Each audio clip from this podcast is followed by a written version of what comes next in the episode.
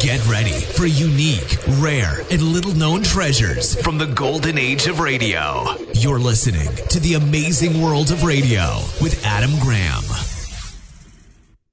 Welcome back to the amazing world of radio from Boise, Idaho. This is your host, Adam Graham. If you have a comment, email it to me, box13 at greatdetectives.net. Today we're honoring my mom on her 70th birthday with four old time radio programs that aired on the day of her birth. Of course, in 2018, we have all kinds of quiz shows. In many ways, this can be traced back to the golden age of radio itself. As so many uh, programs like You Bet Your Life started out as old time radio programs. And here's another one. The Quiz Kids. In the original iteration of the series, it ran from 1940 to 56 over radio and television. And uh, we're going to take a listen to the episode from August 15th, 1948. The Quiz Kids, brought to you by the makers of Alka Seltzer. Alka Seltzer for headache. Alka Seltzer for acid indigestion. Alka Seltzer for cold distress. Yes, when these occasional ailments make you miserable, take Alka Seltzer for really fast, really effective relief. Well, there's the bell calling class to order, quiz kids. And listen, here's today's first question. If Dewey is elected, what is it that he will wear into the White House that no other president has had for how many years? Yes, there's our first brain teaser this afternoon. You listeners have a few seconds to think it over while the youngsters here in our classroom get ready for roll call. And here they are, the Quiz Kids and the chief quizzer himself, Joe Kelly.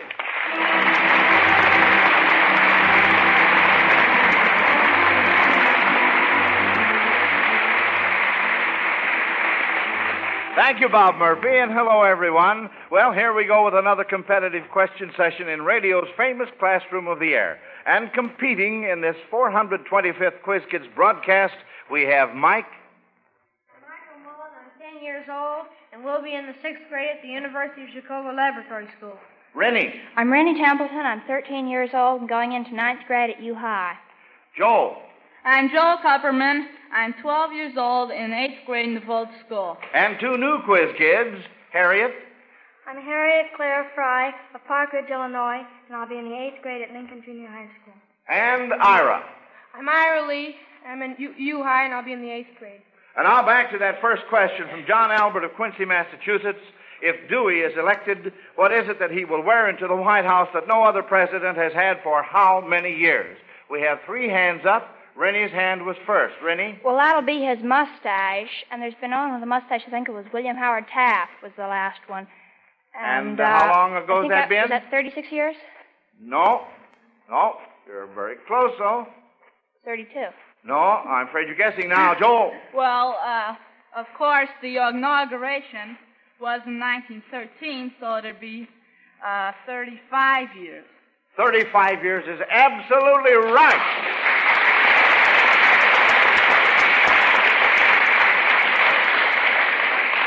That's fine, kids. I, I really didn't think you'd get that number one question, but you certainly did. Now, uh, this next question is from Charlotte Andrews of St. Louis, Missouri. And uh, tell me, what king was recently replaced by a saint? What king was recently replaced by a saint? That's question number two. What king was recently. Uh, Joel? Well, I don't know it, but I, uh, I imagine it'd be a member of the St. Paul Saints, but I don't know where uh, the king gets in. Well, now, wait a minute. We have another hand just about to go up. Uh, Harriet, what were you going to say, honey? I don't think that's right. I was thinking of King David, but I, I don't think it would be right. Oh, you give up on that? Well, uh, the king would be Prime Minister William Lyon Mackenzie King of Canada, and uh, the Saint. Uh, look at Joel's hand. All right, Joel. St. Laurent. The what? St. Laurent. That's right. Mr. Louis St. Laurent became his successor as head of the National Liberal Party, and he will also become Prime Minister this fall. Well, that's a miss, and that means that we uh, have to give um, Charlotte Andrews of St. Louis, Missouri, credit for stumping you on that one, kids. And a big Zenith radio phonograph combination, too. Now, this beautiful set has the new Cobra tone arm, automatic record changer, and two FM bands. And it's always Alka Seltzer's reward when the quiz kids miss your question. When they answer correctly, you also receive a radio, a Zenith Transoceanic Standard Shortwave portable set in a handy luggage case. Either Zenith is a radio you'll be proud to own. So send your questions along, friends. Send them to Quiz Kids, Chicago. Well, now, children, uh, you are to pretend we are at a baseball game for this question from Alex Trunco of Logan, West Virginia. The sports announcer is none other than our own Robert Leo Murphy.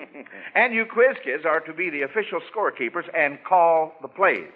Now, it just so happens that in this game, one unusual situation follows another. See if you know how to score each play. Here we go. Here's the pitch. And it's a fly to the outfield. The center fielder is going back. Eh, well, what do you know? The ball hits the fielder on the head and goes into the stand. All right, now how would you score that, Joe? Well, eh, I think it'd be a ground rule double. No, no, sorry, Rennie. I was just going to say a ground rule double, too. No, sorry, Mike. Wouldn't that be scored as a home run? A home run, that's right. Yes, sir. That's what it would be. Now let's see if we can get this next one. Uh-oh, looks like a wild pitch. The batter swings and misses. Hey, the ball hits the plate and bounces past the catcher. All right, kids, how would you score that? Mike? Wouldn't that be scored as a dead ball? No. Joel? Well, it'll just be scored as a wild pitch, uh, but No. as a strike. No, now wait a minute. Ira? Oh, I was going to say strike two. Oh, uh, Rennie? Well, wouldn't it be a wild pitch and a passed ball? And you'd send your runner down?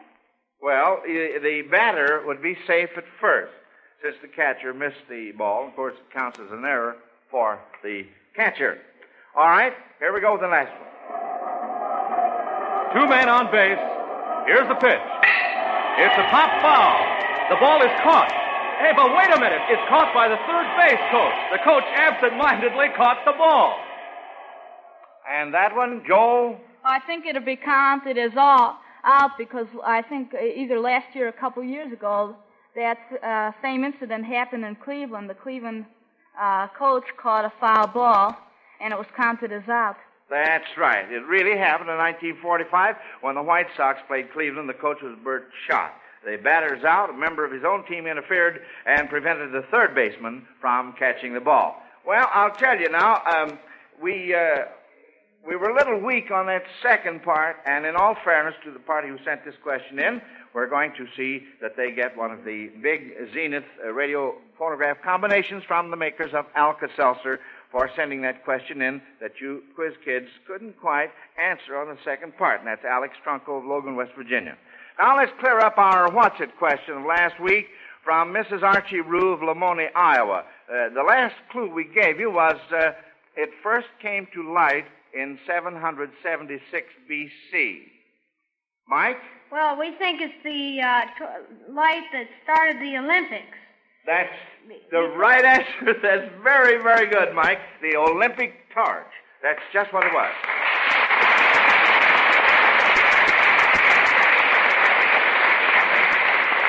Because the Olympic torch is part of the ancient uh, ceremony of the Olympics. Now let's clear up the clues. Uh, first clue was Matthew, uh, Mark, Luke, and John. Only half brought it on. Remember? Well, John Mark is the name of the runner who brought the torch into the arena as part of the opening ceremony preceding the Olympic Games.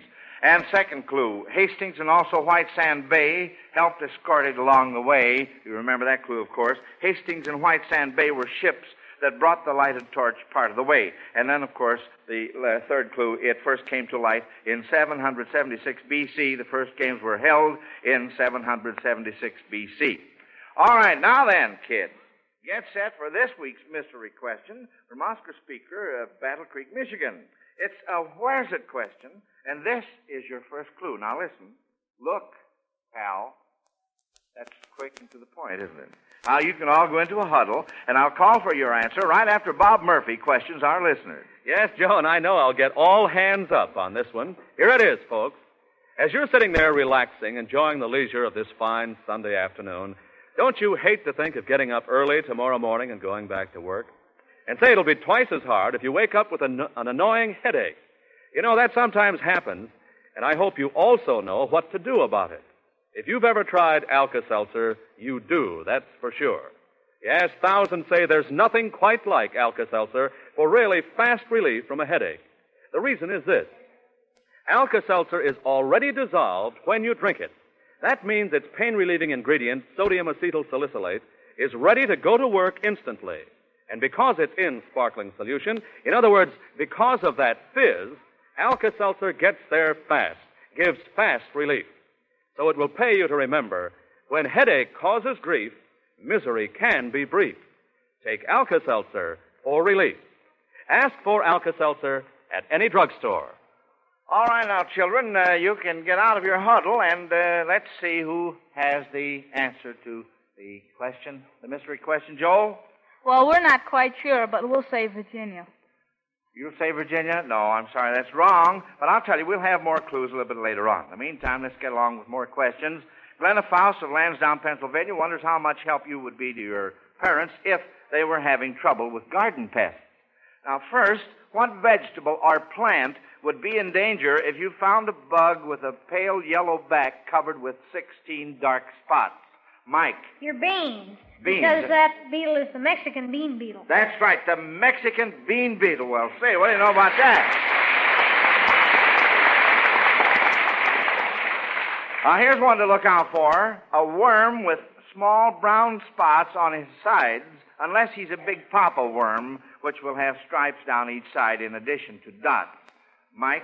Wouldn't that be the uh, the uh, European borer?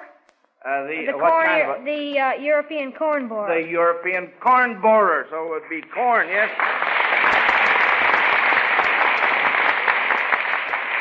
And next you find a more fierce looking worm that has a horn on its tail and arrow shaped markings on its side. Mike. Wouldn't that be the tomato hornworm? It certainly would, so it would be the tomatoes. You certainly know your worms, Mike.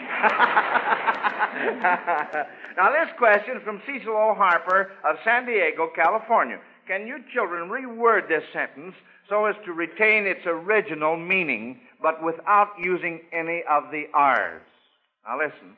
Robert gave Richard a rap in the ribs for roasting the rabbit so rare. Harriet? Well, um, you could say Dick gave Bob a slap. Well, we start out with Bob, so we just oh, reverse the two names. Oh, Bob, gave Dick right. a slap on the side Yeah. for cooking the bunny not enough. That's the girl. That's it, all right.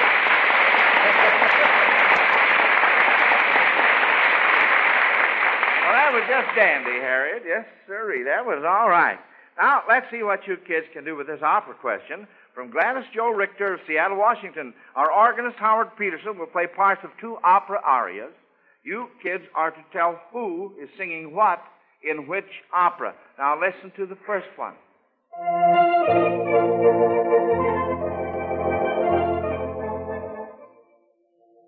Harriet? That's the Je suis Titania, uh, and it means I am Titania Yes. from, um, um, I can spell it, but I, I never can pronounce it. It's M-I-G-O-N, Uh, something like that, Migon or Mina. Mignon. Mignon. Mignon. Mignon. Ah. um, by Ambrose Thomas. And uh, who sings it, by the way, honey? Titania. Uh, well, no. What's her name? Uh, the, that's uh, the name in the song. But what is her name? She sings I'm Fair Titania. Um, She's the queen of the fairies. well, what is her name, though? Let's see, Joel. I don't quite remember her name. It was that a actress. Uh, it was the actress in the play that uh, Wilhelm nearly fell in love with. I think her name was Frederica or something. No, no. Hmm.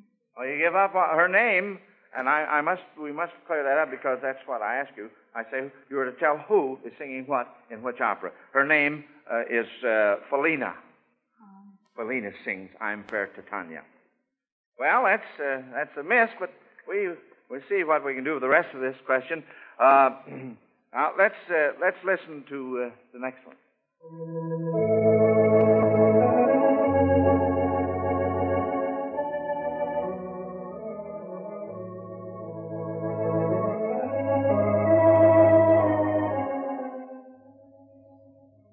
All right. Uh, do any of you recognize that?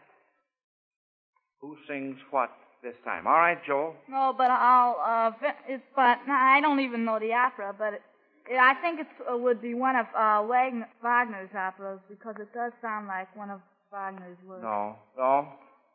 Uh, let's, uh, Howard, could you play a little more of it? Uh,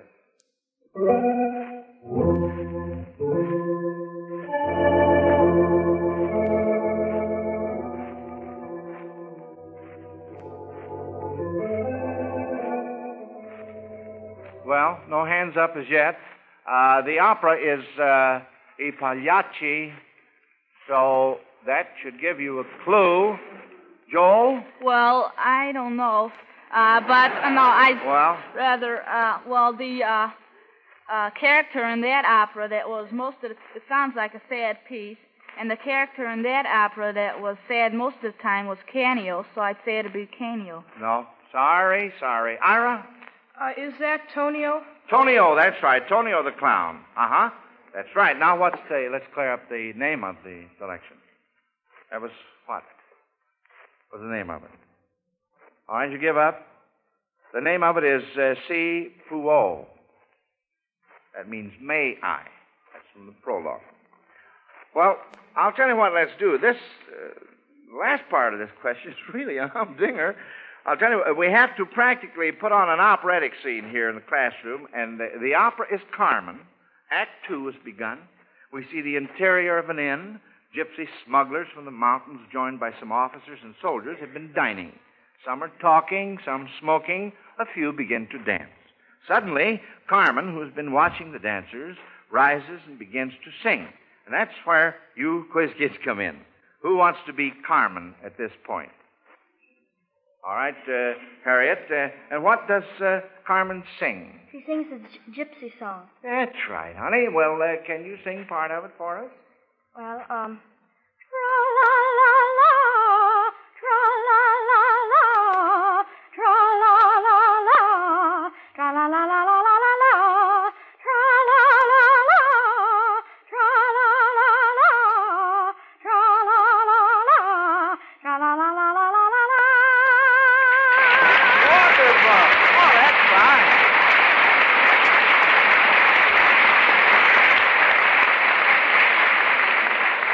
Sang that just as well as Carmen does.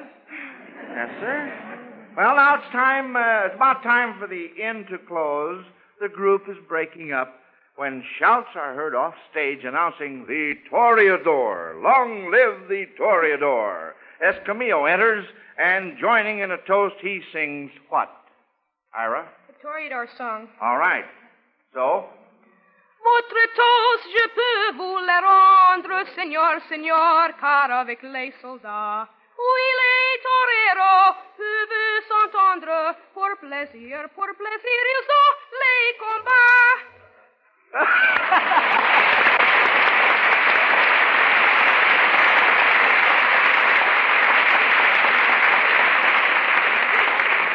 Well, that was really wonderful, children. Uh, uh, I'm sure that everybody loves opera will agree with me on that. I, uh, I'm sorry to have to tell you that we missed the first part on this question. That means that Gladys Joe Richter of Seattle, Washington, will uh, receive one of the big Zenith radio phonograph combinations from the makers of Alka-Seltzer. My, that was real fine. We all enjoy that a lot. Now, here's a dandy question from Captain M. Uh, William Westfall of uh, Fairfield, California. If motion pictures had sponsors similar to radio programs, which movies might each of these companies sponsor, judging by the names of the movies? Now, the first uh, company would be the Bell Telephone Company. What uh, movie, uh, Rennie? Well, there are a couple. It could be Miracle of the Bells, or A Bell for Adano, or Yes. Who the Bell Tolls. Uh huh. Uh huh. Fine, Joel. Well, there's a new movie, Wrong Number. Wrong. Number. wonderful, wonderful. Of course, if the telephone company is listening in, we're just fooling around here a little bit. Yeah. All right, now how about the Hamilton Watch Company? The Hamilton Watch Company. Uh, Harriet? The big clock. The Big Clock, that's one, huh? That's a movie. Uh, Rennie? Watch on the Rhine. Watch on the Rhine, that's another one. Can we think of any others? Joel, you can't give us a funny one now, can you? Rennie? Well, their uh, Hamilton watches is supposed to last, so it could be this time for keeps. This time, oh, I get it. I certainly get it. Yes, sir. All right, those are all fine. Now we're going to see how long you quiz kids can keep this going. It's from Mrs. Clarence B. Foster of Grinnell, Iowa. I'm going to go down the line and give each of you a chance to name an animal or bird associated in one way or another with one of the 48 states. Then I'll go down the line again, and we'll see how long you kids can keep going on this. All right, we'll start right off with uh, Mike. Now, you all understand this, don't you? Yeah. All right, here we go. All right, Mike. The Pelican State, Louisiana. Louisiana, Pelican. Harriet? Um, you gave mine. Oh, he gave yours. Yeah. Well, all right. Well, I'll catch you on the way uh, back. Uh, Ira? Uh, the Poppy State, California. Poppy State, California. Um, Joel? Well, I'm stuck. You pass. All right, Rennie? well, we gotta get back to Louisiana. Louisiana kingfish. Uh, Well, all right. I don't imagine Louisiana would uh, mind uh, getting plugged two times here. All right, uh, Mike? Michigan, Wolverine State. That's right, Michigan, Wolverine State. And uh, Harriet? Kansas sunflowers. What, dear? Kansas. Uh, well, we're talking about animals or birds, see? Oh, or Well, birds. but you're you're all right on that uh, score. Uh, but we must have an animal or a bird associated with the various uh, states. Ira. Well, there's a lot of fish in Massachusetts. oh, yeah. Well, all right. Now I'm going to accept that. Yes, sir. Uh huh. And Joel. Uh, oh, uh, I passed before. Do I go again? The Badger, the Badger State, Wisconsin. The Badger State, Wisconsin. Rennie. Oh, which is it? It's the, the Gopher. The Gopher State, is that, uh... Yeah, what state is Uh, that? Uh, the go- That's some, some of them right here in the studio. Uh-huh. Gopher State. All right, what, what state is it? Quick. I'm stuck on that. All right, Mike. It's Minnesota. Minnesota. I got another one. I got another one. I got another one. All right, Uh, Mike. Delaware, the Blue Hen State. Delaware, the Blue Hen State. Very, very good. well, I, I'll tell you, we I guess we could uh, keep on going here. Ira has one, I think. Uh, Illinois, the Quiz Kid State. yeah.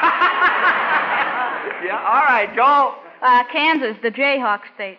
The Jayhawk State, Kansas. Jayhawker. Huh? Jayhawker, isn't it?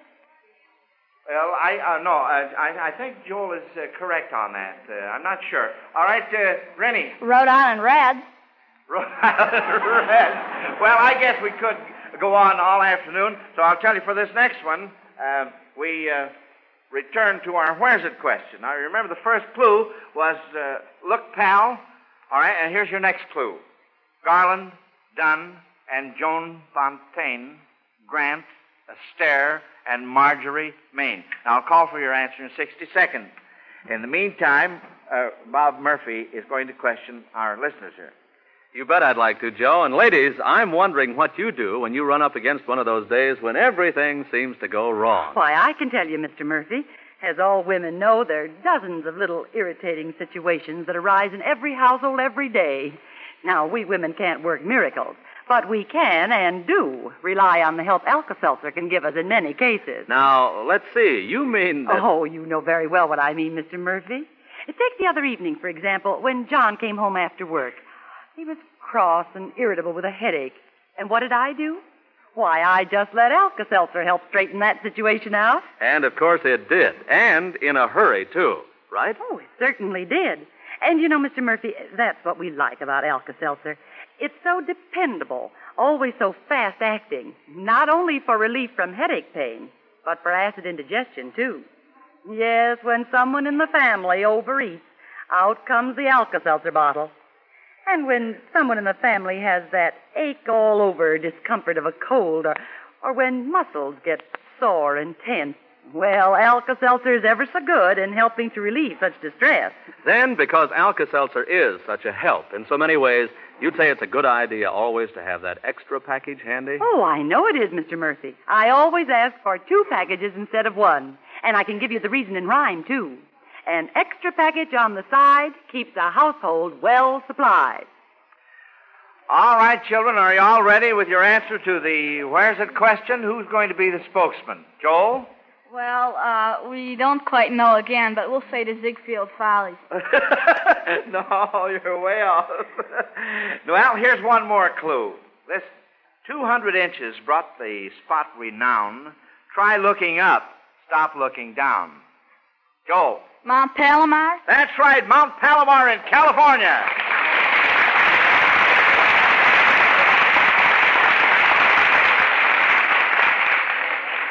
I'm, I'm going to clear up the clues. Uh, uh, look, Pal, of course, was the first clue, refers to the telescope on Mount Palomar.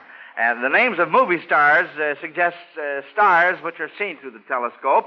And uh, 200 inches refers to the diameter of the lens in the telescope. And of course, try looking up refers to the mountain and also to the telescope on the top of Mount Palomar. Say, now, wait till you hear the first clue for next week's mystery question, quiz kids. It's a doozeroo. It's a who's it question, and here is the first clue. Now listen. Three feet, nine and a half inches, and one millimeter. Now there you are. Now you can mull over that for quite some time. Billy Johnson of New York City has a tongue twister math problem for you. If a brace costs six bits and two bits are four bits each, how much would a brace of brace and bits cost? Boy, that's a mouthful. Joel? Could you please repeat the question?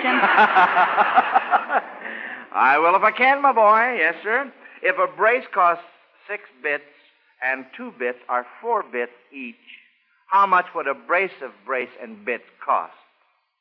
Joel? Have I got you on this? Uh, it's uh, six bits would be seventy-five cents. That's right. And uh, could you repeat the re- rest? Well, wait a minute. Ira don't had his hand up ro- uh, shortly after you got your hand up. Ira, what were you going to say, son? A dollar and sixty-four and a half cents. No, I'm sorry. No, that's incorrect. If a brace costs six bits and two bits are four bits each, how much would a brace of brace and bits cost? Rennie? Well, that would be, let's see, a dollar twenty-five, a dollar twenty, two fifty. Two dollars and fifty cents. Absolutely right. Good girl, Rennie. Now this. Uh oh. Uh oh. Well, there's the bell, and of course that means that we'll question the judges on this next one, kids. Yes, who won? That's what we want to know, and we'll have the answer in just a moment. While we're waiting, let's listen to this important message about one a day brand vitamins. Friends, don't take chances. Are you sure you're getting all the essential vitamins you need from the food you eat? Remember this government surveys show that the meals of three out of four persons are short on vitamins. Don't take chances. Instead, take one a day brand multiple vitamins. Lack of vitamins in your food can cause you to feel under par and run down. So take one a day brand multiple vitamins. 60 capsules. Two months supply, only $2 at any drugstore. Potency guaranteed by Miles Laboratories. Lack of vitamins in your food can cause you, keep you from feeling your best and looking your best. You can't afford to take chances. Take one a day brand multiple vitamin capsules. Well, the judges have finished adding up the scores, children, and they've just handed me your report cards. Now, remember, we're using our new mathematical formula for scoring, a system which takes your age into account in giving credit for correct answers. And don't forget this either. Whether you win or lose this afternoon, you will each receive a $100 security bond from the makers of Alka-Seltzer to help you with your future education. Now then, let's see. According to the judges, our entire class missed three questions this afternoon. Rennie was first, Mike second, and inasmuch as Rennie and Mike are leaving with their parents on vacation, the next highest scorers will return next week. That will be Harriet and uh, Ira. And uh, so, and also Joel, of course.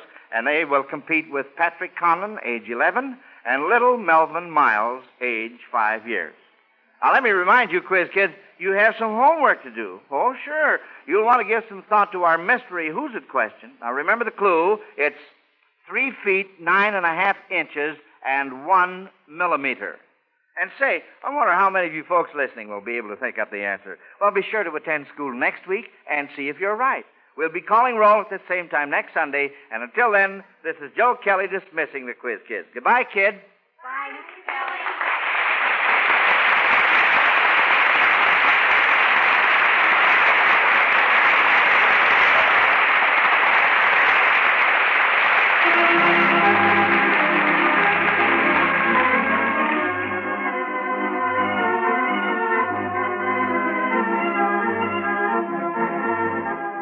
Listen to the Quiz Kids every week and listen to Alka Seltzer's News of the World every Monday through Friday on most of these NBC stations. This is Bob Murphy speaking.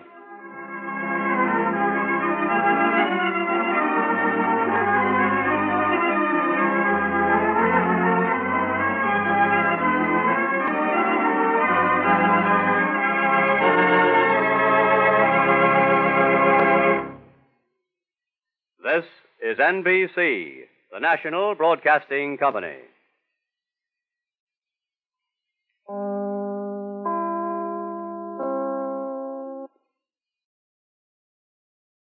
Welcome back. An interesting show, a little bit more low key than uh, uh, today's programs, but some good production values. I did think the answer to the question about Governor Dewey was a little bit pedantic because it had been 35 years since America had a mustache president.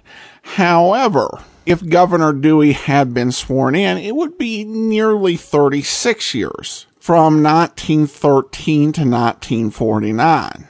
Now, of course, they did change the date of the presidential inauguration uh, from March the 4th to January the 20th. Still, I would think that 35 or 36, either one should be alright.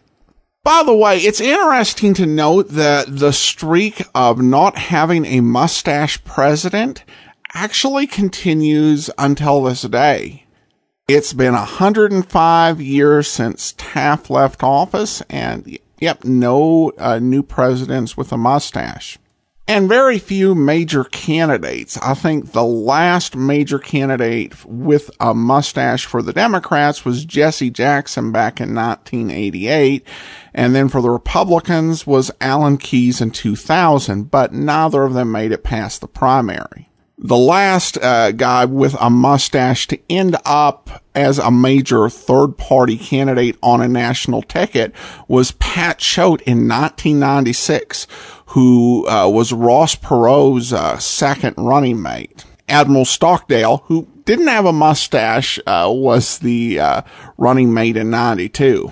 And Choate had not only the mustache, but the full beard. So a bit of a throwback in that way.